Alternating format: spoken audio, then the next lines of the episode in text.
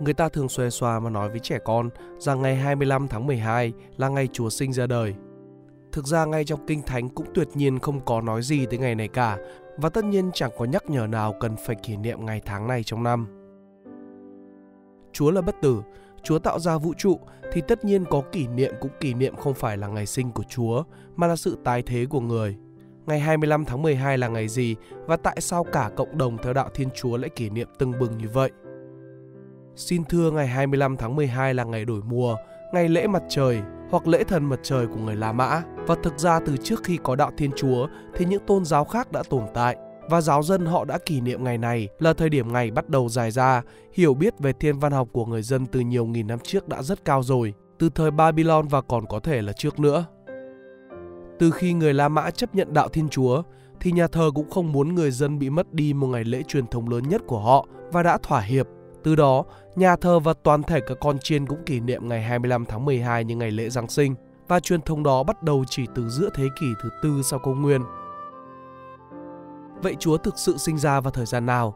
Nếu đọc kỹ Kinh Thánh và so sánh với thời tiết khí hậu vùng Bethlehem tại Israel, nơi Chúa sinh ra, thì sẽ hiểu Chúa sinh ra vào lúc những đàn cừu gặm cỏ trên đồng là cuối mùa xuân đầu mùa hạ.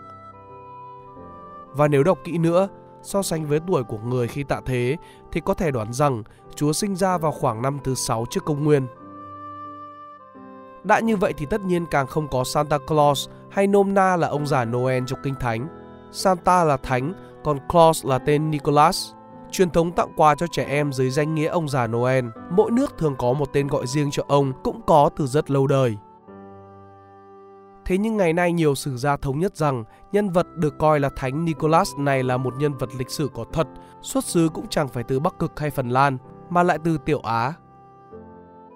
Cậu bé Nikolai này sinh ra vào giữa thế kỷ thứ ba sau công nguyên tại thành phố Porta ở tỉnh Lykia thuộc Thổ Nhĩ Kỳ ngày nay. Từ nhỏ cậu đã không chơi đùa với nhiều bạn cùng trang lứa mà rất nhiệt tình giúp đỡ những người lâm vào hoàn cảnh khó khăn, hoạn nạn.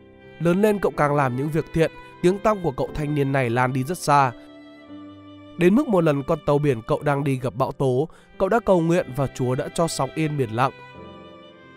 Tại thành phố Mira, nay gọi là Dempe, cậu đã được phong thành Hồng Y giáo chủ. Khi còn khá trẻ mà đã quản lý rất nhiều nhà thờ. Ngày nay ở thành phố này vẫn còn nhà thờ nơi cậu ở đây. Cả quãng đời cậu làm Hồng Y giáo chủ, cậu tiếp tục giúp đỡ những kẻ nghèo khó, những phạm nhân bị xử oan ức hay những viên sĩ quan bị đi tù vì những cáo buộc mà họ không hề biết.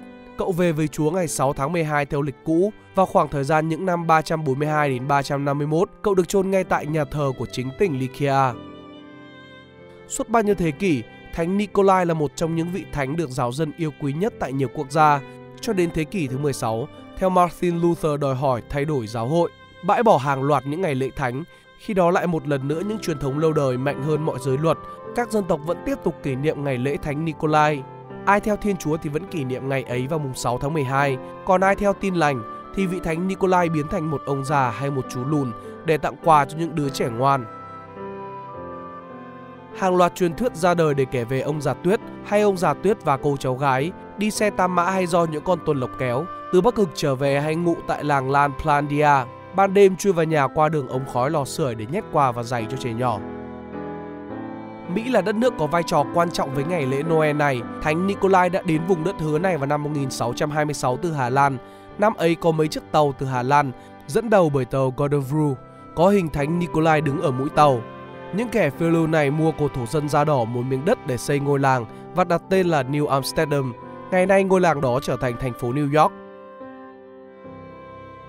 Khổ cái mấy tay Hà Lan này không nói tiếng Anh, mà ông già tuyết theo tướng của họ là Sinterklaas, nên dân tiếng Anh bắt đầu bắt chước gọi theo, lúc đầu là Santa Claus, sau đó là Santa Claus. Nhưng nước Mỹ là nơi những truyền thống đều sẽ bị biến dạng đi đáng kể.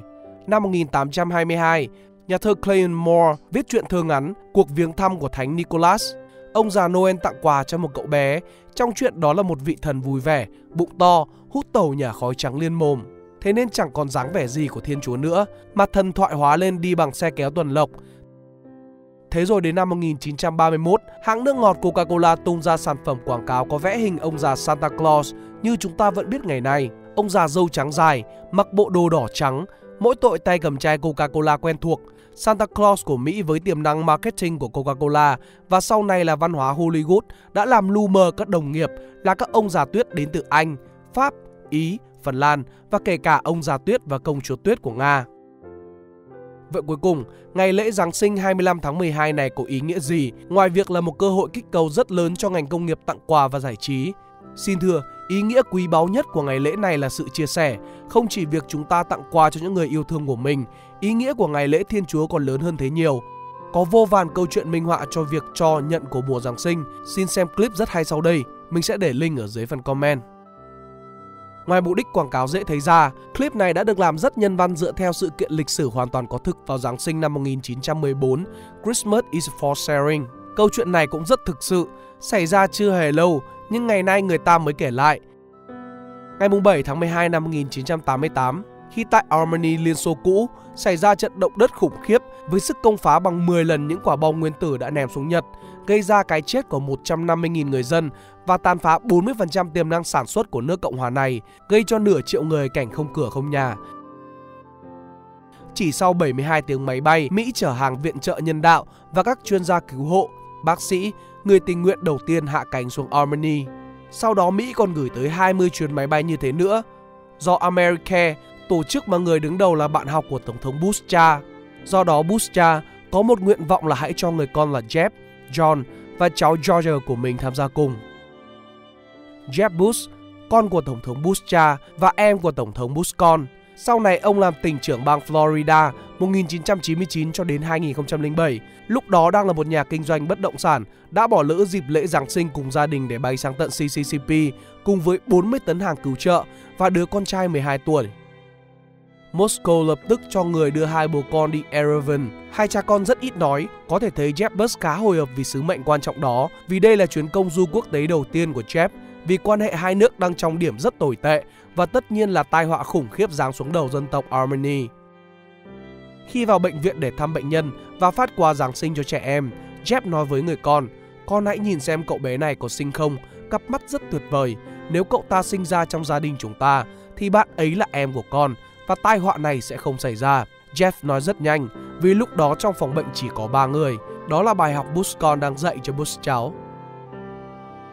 Ngoài phố cửa nhà đổ nát hết, đầy người rách dưới, tập tễnh lang thang, rách dưới trong mùa đông.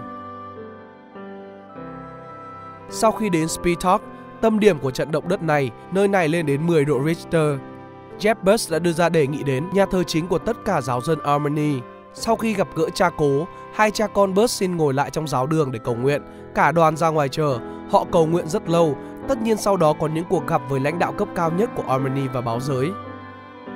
Chuyến đi của Bush con và Bush cháu đã thay đổi rất nhiều điều. Sau này Gorbachev có một câu nói với Bush cha rằng trong nhà thờ không còn ai thì Jeff đã khóc và những giọt nước mắt này ảnh hưởng tới quan hệ Liên Xô và Mỹ nhiều hơn tất cả những gì có thể đem ra so sánh.